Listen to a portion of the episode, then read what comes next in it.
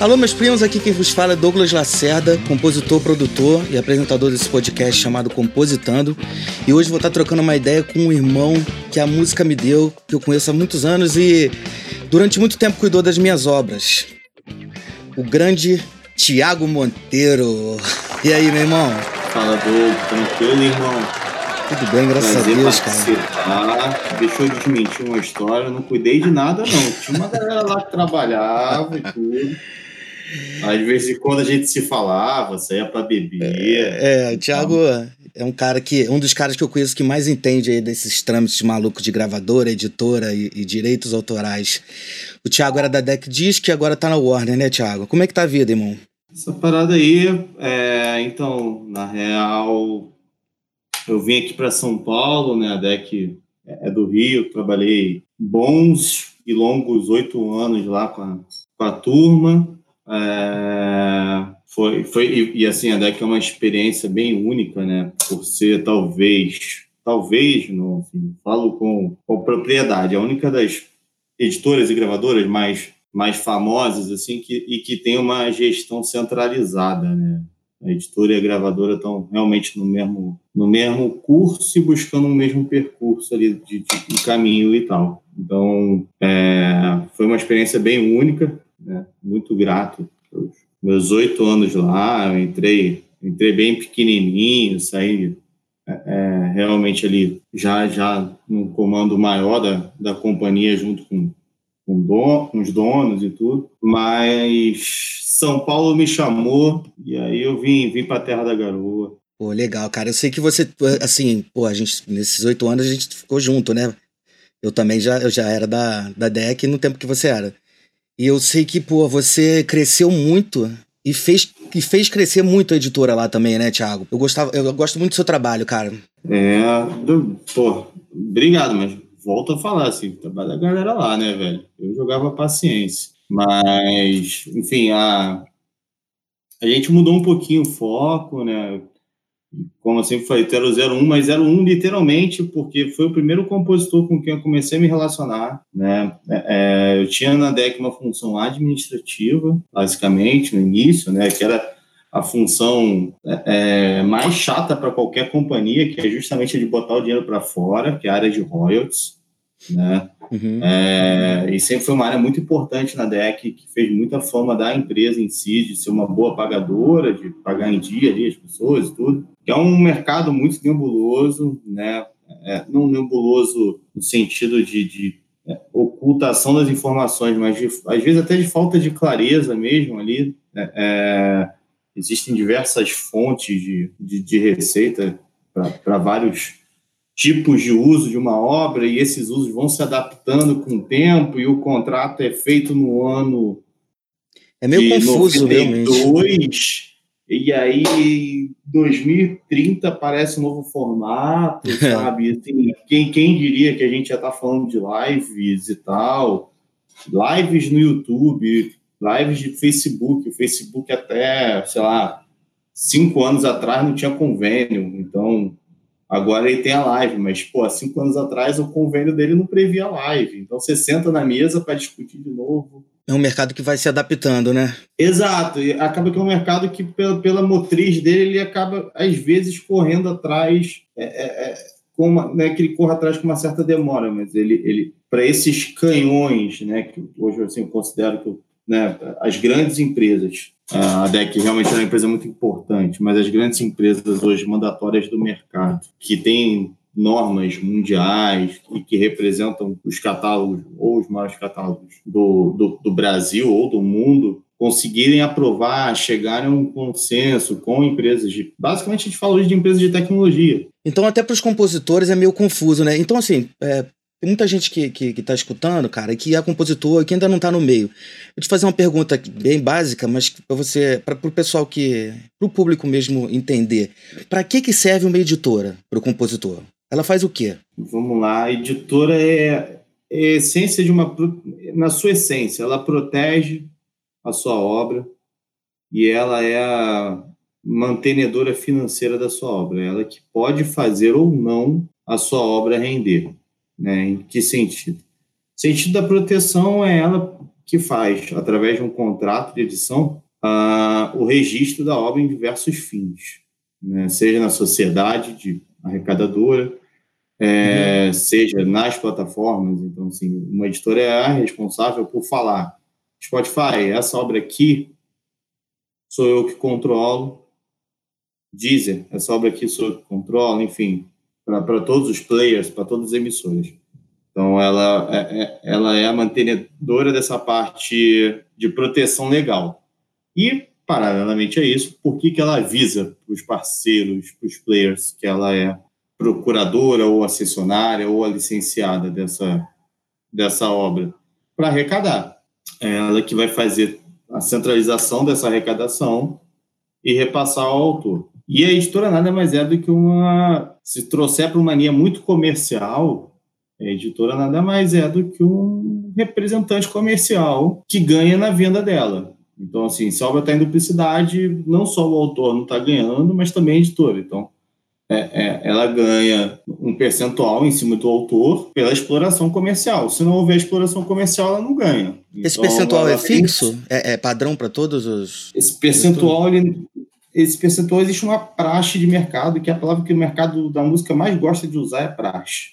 Né? Então, assim, basicamente. Justificar uma coisa que acontece há muito tempo e não, não quer mudar. Né? Exatamente, né? que não muda e tal. Então, é, é, é, a praxe de mercado de um contrato de edição é de 25%. 25% é o percentual padrão, vamos falar assim, e existem muitos contratos que rolam no mercado de 30%. É, obviamente, podem haver exceções, existem, existe orientação é, da CISAC que é o órgão mundial que controla, que dita algumas regras, né, vamos falar assim, dita algumas regras do jogo, e que a orientação é que nunca passe de 50% em favor da editora, por mais é, é, por mais benéfico que seja para o autor, porque recebeu um adiantamento maior, enfim, mas que nunca passe de 50%.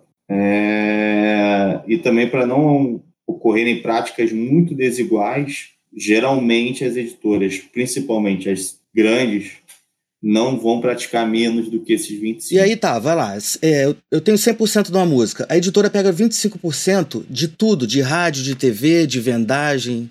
Ou não? Ou é específico para vendagem? Ou... Os acordos de editora geralmente são acordos de todos os formatos de exploração. É, é muito difícil uma editora administrar uma obra parcialmente em algum determinado formato. Ah, tá? Tá. Então, toda vez que você pegar um contrato de edição de qualquer que seja editora, é, vão estar lá várias linhas de arrecadação e distribuição. Mas é 95% do mercado, quando cede ou quando licencia a sua obra, abarca todas as formas de exploração. Inclusive, alguns contratos vêm em formas de exploração que vão existir. É muito padrão no mercado, mas é uma questão muito frágil ainda, muito discutível. Inclusive fora do território terrestre, né? Tipo, se a é, música é, tocar. É, é, sim, é no, é no Brasil, no exterior e outros países do mundo. Aí, sempre que tu faz essa conta, tu fala, porra, pulei alguma aula de geografia. Tem isso sim nos contratos. E é isso, tá? É, é, é praxe Aí, mas aí, quando eu assino um contrato desse, eu não posso depois tirar essa obra da editora. Normalmente não, né? Essas obras ficam até virar domínio público na editora. É, vamos lá. Na realidade, assim, existem formatos de edição, né? Como eu disse, pode ceder a sua obra ou licenciar a sua obra. Ah, tá. A partir do momento que você cede a sua obra, você está cedendo, você está transmitindo esses direitos de exploração para aquela editora por tempo indeterminado ou pelo tempo máximo previsto pela lei. Na verdade, o contrato sempre vai dizer por tempo indeterminado ou prazo máximo previsto pela lei. O prazo máximo previsto pela lei são 70 anos após a morte do autor. Caraca, 70 né? anos após a morte do autor. 70 anos após a morte do autor. É... Ou você pode licenciar a obra para uma editora. Você pode e licenciar a obra é você é, autorizar por um tempo determinado. Este tempo determinado pode ser de meses, que nenhuma editora aceitaria fazer, mas de meses até uhum. 40 anos, até 50, ou 5, ou 3, ou 4. Mas nesses casos a obra retorna ao autor. Boa. Então, vamos falar de um assunto agora que nem todo mundo sabe, mas que existe uma coisa chamada Advanced, que é um adiantamento e que era muito maior na época do que vendia os discos físicos, né, Tiago? É, fala para mim, dessa hoje em dia que é o mundo digital, ainda tem o adiantamento?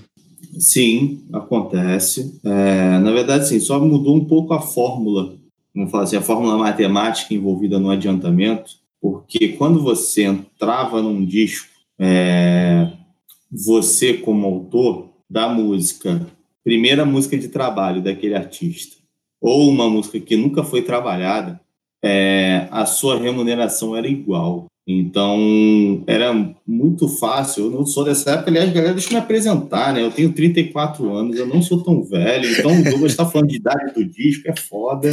É, não. A, gente, a, gente, não pegou é, essa época. A gente não pegou essa época. Eu peguei um pouquinho do fez, CD só. É, a gente pegou, a gente. Eu, quando, quando vendia CD, eu trabalhava no ECAD ainda. É, então, depois eu queria que você falasse um pouco da sua história também, para poder entender como que você chegou, né, na é. música. Na época do CD, a conta era muito fácil. O, o Raça Negra. O Raça Negra tinha uma média de vendagens dos dois últimos discos, sei lá, de 150 mil cópias. Qualquer financeiro poderia ser o que a gente chama de AIR, né?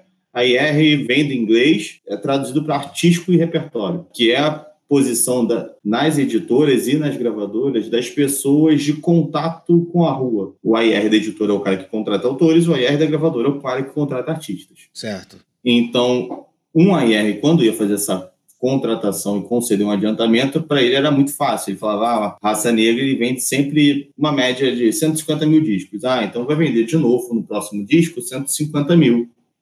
E esse autor X, ele tem uma obra 50%. Ele pegava uma calculadora qualquer que ele tinha lá na época, fazia conta de padaria. Ah, vai vender 150 mil discos. Esse disco tem 14 faixas. A base do direito autoral convencionada entre gravadoras e editoras é de, na época, 9,17%, ou seja, 9% de todo o valor arrecadado por um CD ia para os autores, né?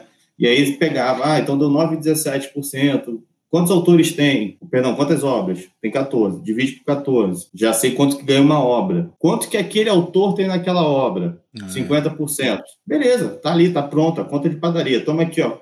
Fulano, você, tem, você tá ganhando aqui mil reais para editar essa obra comigo. Eu já, o AIR da época já sabia, sabia que ia pagar. quanto, quanto que ia, ia render mais ou menos. E aí ele tinha uma margem para mais ou para menos, enfim. E em alguns casos ele fazia uma proposta nele, ele falava, pô, cara, tô vendo aqui que você entrou nesse do Raça Negra, que entrou nesse do Só para Contrariar, que tem duas aqui nos travessos. Você não quer fazer com a gente um contrato de exclusividade, no qual vou te dar um adiantamento maior um pouco e você se obriga contratualmente a editar suas obras conosco por X tempo, né? Sendo esse tempo pela lei hoje determinado em no máximo cinco anos, né?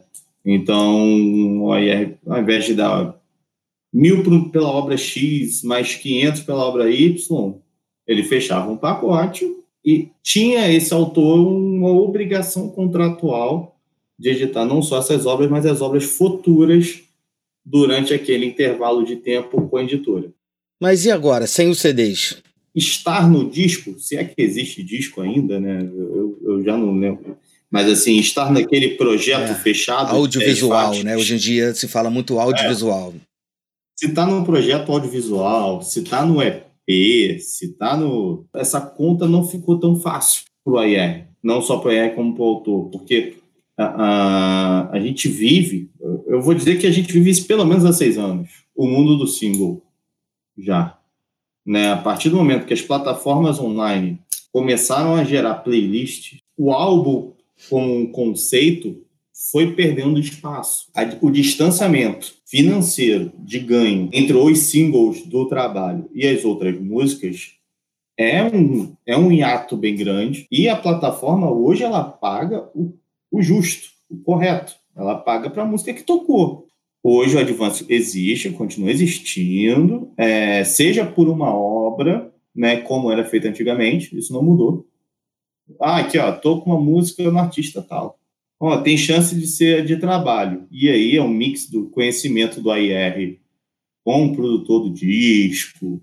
Graças a Deus não é um mercado de matemática, né? É, então o ouvido ainda conta, então assim tem o feeling tanto do autor como de quem tá lá na editora para falar, porra, cara, não, essa música é boa pra caramba, eu vou nela. Se, se, se o artista tá no trabalhar, eu vou fazer, encaixar ela em outro artista. Eu, eu acredito nessa música, vamos seguir. E o negócio é, é a gente ter confiança. O autor tem que ter confiança na editora, né, cara? E, e, nas, e nas associações, e até no ECAD, né? É uma coisa que o Serginho briga pra caramba, sabe? O Serginho do Sorriso Maroto. Ele briga pra caramba pra, pô, fala, não, pô, o ECAD tá trabalhando certo, pô, tô lá, tô junto, tô vendo. Porque o ECAD virou uma coisa de desconfiança, assim, né, cara? Durante um bom tempo. Os atores não confiam muito no ECAD, né, cara? Sim, sim. E ele, e ele não fala da boca para fora, não. Até porque o Sérgio, como você sabe, é amigo nosso, na verdade. Né? É. É... E ele tá lá. Ele vai, ele procura saber. Né? É, é eu acho, assim, aí uma uma, são, dois, são duas questões que eu queria levantar. Uma crítica construtiva, assim, né? Não adianta falar, ah, aquilo lá é obscuro e tal, sei que, estão me, me roubando, né? Que eu acho que a gente está na era da informação. Já, já, já não cabe mais esse tipo de argumento. Estão me roubando. Pô, e nunca deu um Google, sabe? Para saber como é que funciona, né? né? E tudo. E, e normalmente não. Então, é, é o ECAD é um dos órgãos, e eu falo isso por ter trabalhado lá, né, é, mais respeitados do mundo em termos. O ECAD, assim, eu, isso até era uma das minhas funções lá atrás. O ECAD é um, um dos dois países, assim, hoje eu não sei se alguns outros países já fazem, né? Mas isso vale muito para você, que é um compositor, que não é artista, mas que já fez algumas gravações, né? Já entrou algumas vezes no ISRC como músico. Ah, sim. Porque já gravou quando estava produzindo ou como músico em si.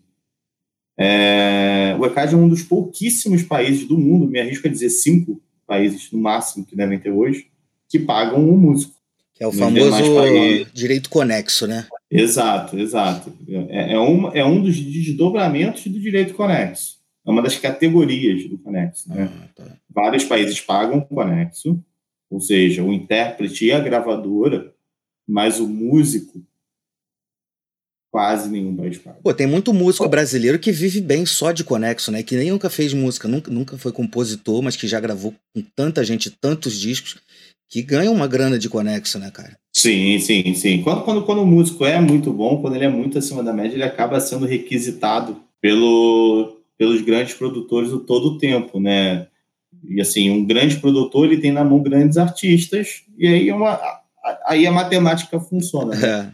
É. Ele já é o produtor de grandes artistas, os grandes artistas sempre têm grandes números e é aquela gig dele de confiança, por relacionamento, por treino, por, por, por aptidão, acaba sendo a gig que sempre é usada na gravação dos grandes artistas que ele comanda. Esse direito conexo que a gente está falando é porque o, o, o, músico ganha em cima da, da execução da música, né? Ele não precisa ser o compositor. Ele, ele gravou a música lá no estúdio, ela vai tocar na rádio, vai estourar, vai tocar muito, ele vai ganhar um percentual. É, é bem baixo o percentual. Muito pequeno, né? Sim. né? Porém, ainda mais é um percentual baixo que divide para vários músicos, né? Esse, esse é o maior problema, é. Esse é o maior problema, assim. É, é, é. ainda mais sem, sem ter um, uma tabelinha, né? junto do podcast, então não vou, não vou, vou tentar falar rápido de números, mas no ECAD, dois terços vai para o autoral e um terço vai para o conexo. Em, nas principais rubricas, não são em todas, mas nas principais. E aí, do um terço, vai ser, fica com 41% para o intérprete, 41% para a gravadora ou para o produtor fonográfico, que nada mais é do que quem banca a gravação, né, o dono do master em si, e fica 16% para os músicos para eles dividirem, e aí é a confusão, né? numa, numa gravação com mínimo, né, é, é, tirando uma gravação de Urban Music, vou deixar ela de fora, porque é um beatmaker só, normalmente, ou dois, que seja, mas numa gravação acústica tradicional e tudo, você vai ter pelo menos cinco, seis músicos, mas é. um arranjador, mais o coro, e aí você pega esses 16 e divide por muita gente realmente. Né? Aqui, conta para mim, como é que você começou, cara? Você, você, como é que você entrou nesse meio? Nesse meio confuso das editoras e gravadoras e toco, bom, não vou falar que eu toco violão, mas assim, né? ganhei quando criança e tudo. Família incentivou, mas eu não quis nem saber do violão. Larguei ele com 13 anos e assumi um CDJ. É, toquei até, até meus 23 anos e tudo, é, era como ganhava meu dinheirinho.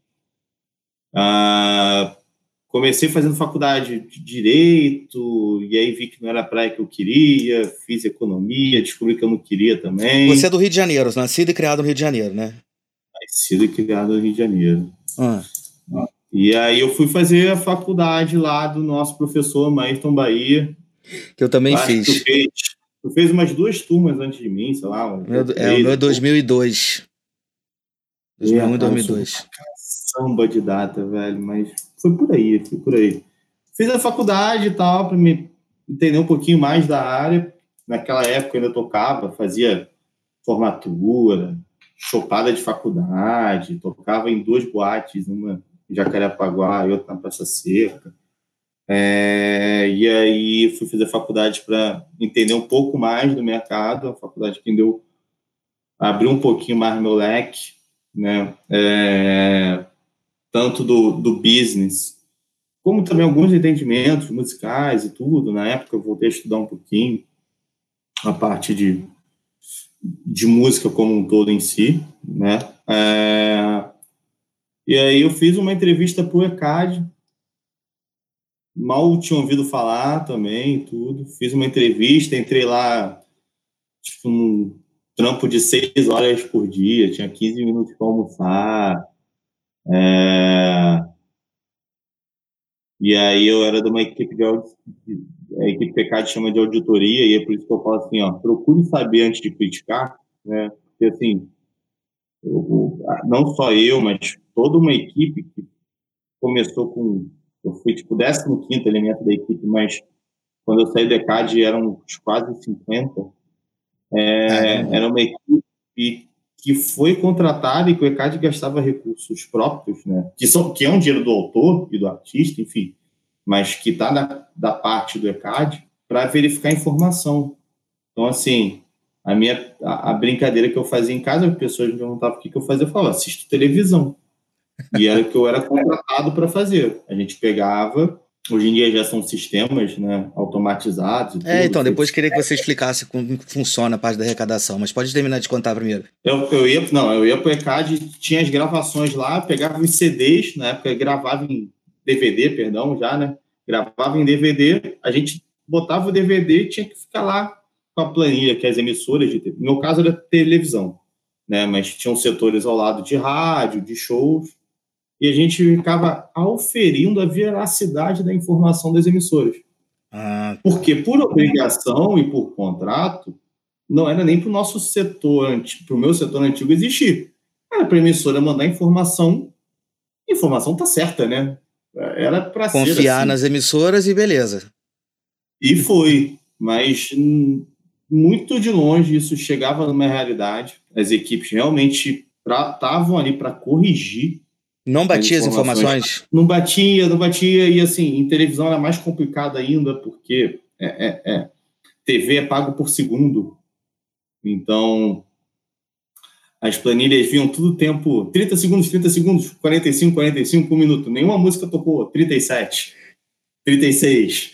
E o segundo contava, então a gente tinha que corrigir o segundo, Caramba. Uma música ou outra que passava desapercebida pelo sonoplasta, ou que ele não informava. Realmente uma série de coisas bem erradas, bem erradas nesse sentido. É, então tinha uma equipe, como te disse, fiquei na casa de cinco anos. Entrei na empresa, tinha uns 15, saí de lá com 50, e com um sistema sendo desenvolvido em parceria com a PUC, para justamente tirar isso do ouvido das pessoas, né? Assim, porque é quase desumano pensar que uma equipe de 50 pessoas vai oferir toda a programação da. TV brasileira, incluindo TV a cabo.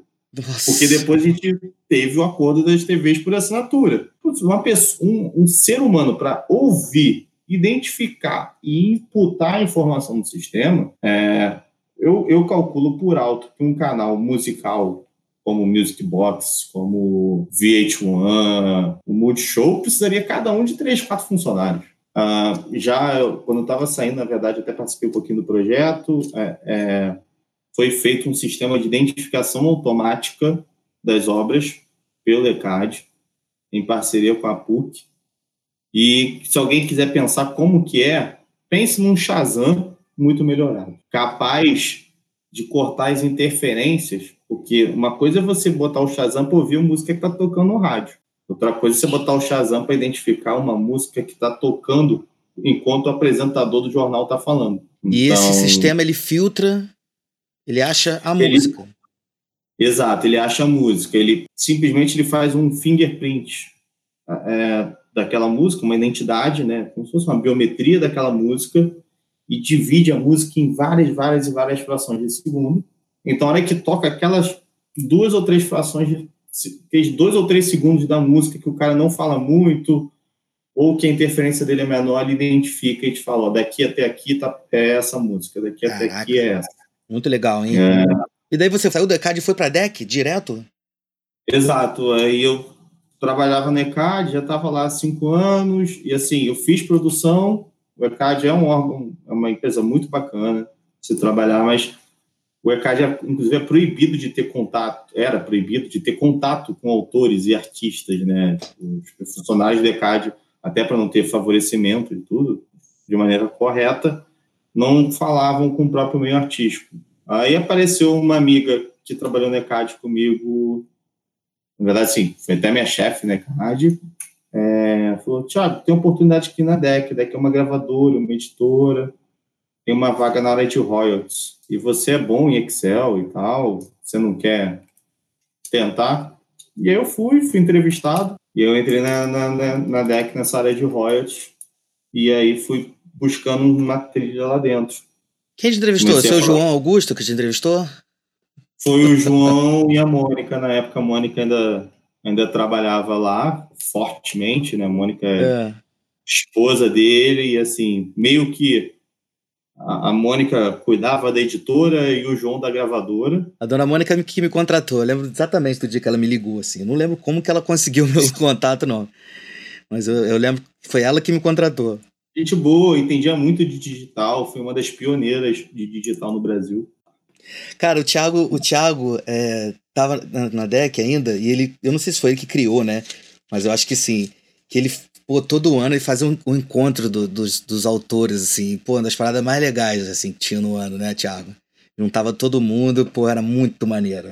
É, então, e aí eu fui, fui na década que eu comecei a falar, tive que falar com os autores para dar atendimento, aos poucos a Mônica, que cuidava da editora, foi, foi deixando um pouquinho para mim essa parte, até, né, teoricamente eu, eu fingir que entendo de música, ou entender, sei lá, é, mas aí na realidade, isso veio, e o estalo veio, tem seis anos, né? Seis anos que isso aconteceu, uh, de quando eu percebi que muitos dos compositores, inclusive você, não via seus parceiros de composição. Exatamente. Fazendo é, música à distância. Vocês faziam música à distância, eu achava isso meio engraçado e tudo, sei lá. Mas eu também, é, é, eu sempre acreditei muito, assim, é, na, na mistura de ritmos, né? Eu sou DJ, né? Eu fazia virada de 130 BPM com uma virada de 110 e tinha que dar um jeito de fazer o negócio encaixar, velho. eu, eu sempre achei assim, você poderia fazer relacionamentos entre segmentos diferentes, né? E tudo. Então, há, há seis anos a gente pegou, conversei com o João, ele comprou a ideia. Nenhuma editora fazia camps que agora, né, é a palavra da moda, tem é. dois ou três anos que todas as editoras fazem som camp e tal, e na verdade não era nem um som camp, assim, era mais uma questão de é, é, é, a gente nunca fez nenhum encontro desse com objetivo fim de ter uma música gravada para o artista tal. A ideia lá era a galera que não se conhecia se conhecer, trocar contato, e as pessoas que se conheciam não pessoalmente, um Valtinho, acho que é a primeira vez que. Ah, não, eu tinha visto o Valtinho antes uma vez. Mas a segunda vez que eu encontrei com ele foi no encontro, assim. Pô, tinha uma galera que eu, também que eu já tinha feito música que eu nunca tinha visto. Exato. Pô, era bem legal. A ideia era tomar um mestre, se conhecer, falar de outras coisas, entendeu? Acabava que a gente só falava de música, porque é o que a gente. É o ponto de interseção de todo mundo. Ah, E no final saía a música, e saía a música, e a música era gravada e pagava a conta de, de ter feito o encontro, entendeu? Né? A aproximação de quem não se vê, não se fala, a chance de você ter um cara ali da MPB, você é do samba, e tem um cara do rock, e você é do, do axé, sabe? Assim, acho que isso troca, isso enriquece, isso dá, da cultura musical. É, pô, bem legal. Aí, ô Thiago, você ficou um bom tempo lá na DEC, fez o que fez, bom pra caramba, e você foi convidado pra ir pra Warner, pra morar em São Paulo, né, cara? Que é onde você tá agora. Largar o Rio de Janeiro e partir pra São Paulo, cara. Pois é, cara, assim, eu vivia muito em São Paulo, acabou que teve uma hora ali. Eu acabava vindo muito para São Paulo, é um lugar que eu gostei de viver e tudo, é, é, de perdão, que eu gostava de estar. Muito mais um motivo pessoal, talvez, enfim, um mix de motivos pessoais com profissionais. Né? É, aceitar esse desafio. Na DEC, como eu disse, eu entrei no Roy, saí como gerente geral da empresa. Acho que né, já tinha feito uma bela, uma bela história, deixei é isso, belas amizades, belas amizades, tanto com os autores e artistas que eu trabalhei lá dentro, como com os donos, com, com, a equipe, com todo mundo. Alguns dias de bebidas e tal, mas foi, foi uma despedida complicada. Imagina. Mas, mas eu é, achava também que tinha que chegar um momento ali de eu passar por uma multinacional, entender de outros fluxos de trabalho, né, de, de outras formas e tudo. É, realmente é um formato bem diferente, bem diferente. Uh, acaba que hoje uma multinacional, né, cara? Aí muda, né? Muda, muda. Qual que é a sua função fun... na empresa, na Warner? Então, eu sou gerente de artístico e repertório, gerente de AIR. É muito mais focado o trabalho em si, né, do que era quando eu era da DEC, que eu tinha algumas funções e tudo, né, e eu me relacionava com autores e artistas por ser inerente à nossa carreira, né, à nossa profissão. Mas hoje eu tenho realmente uma. É...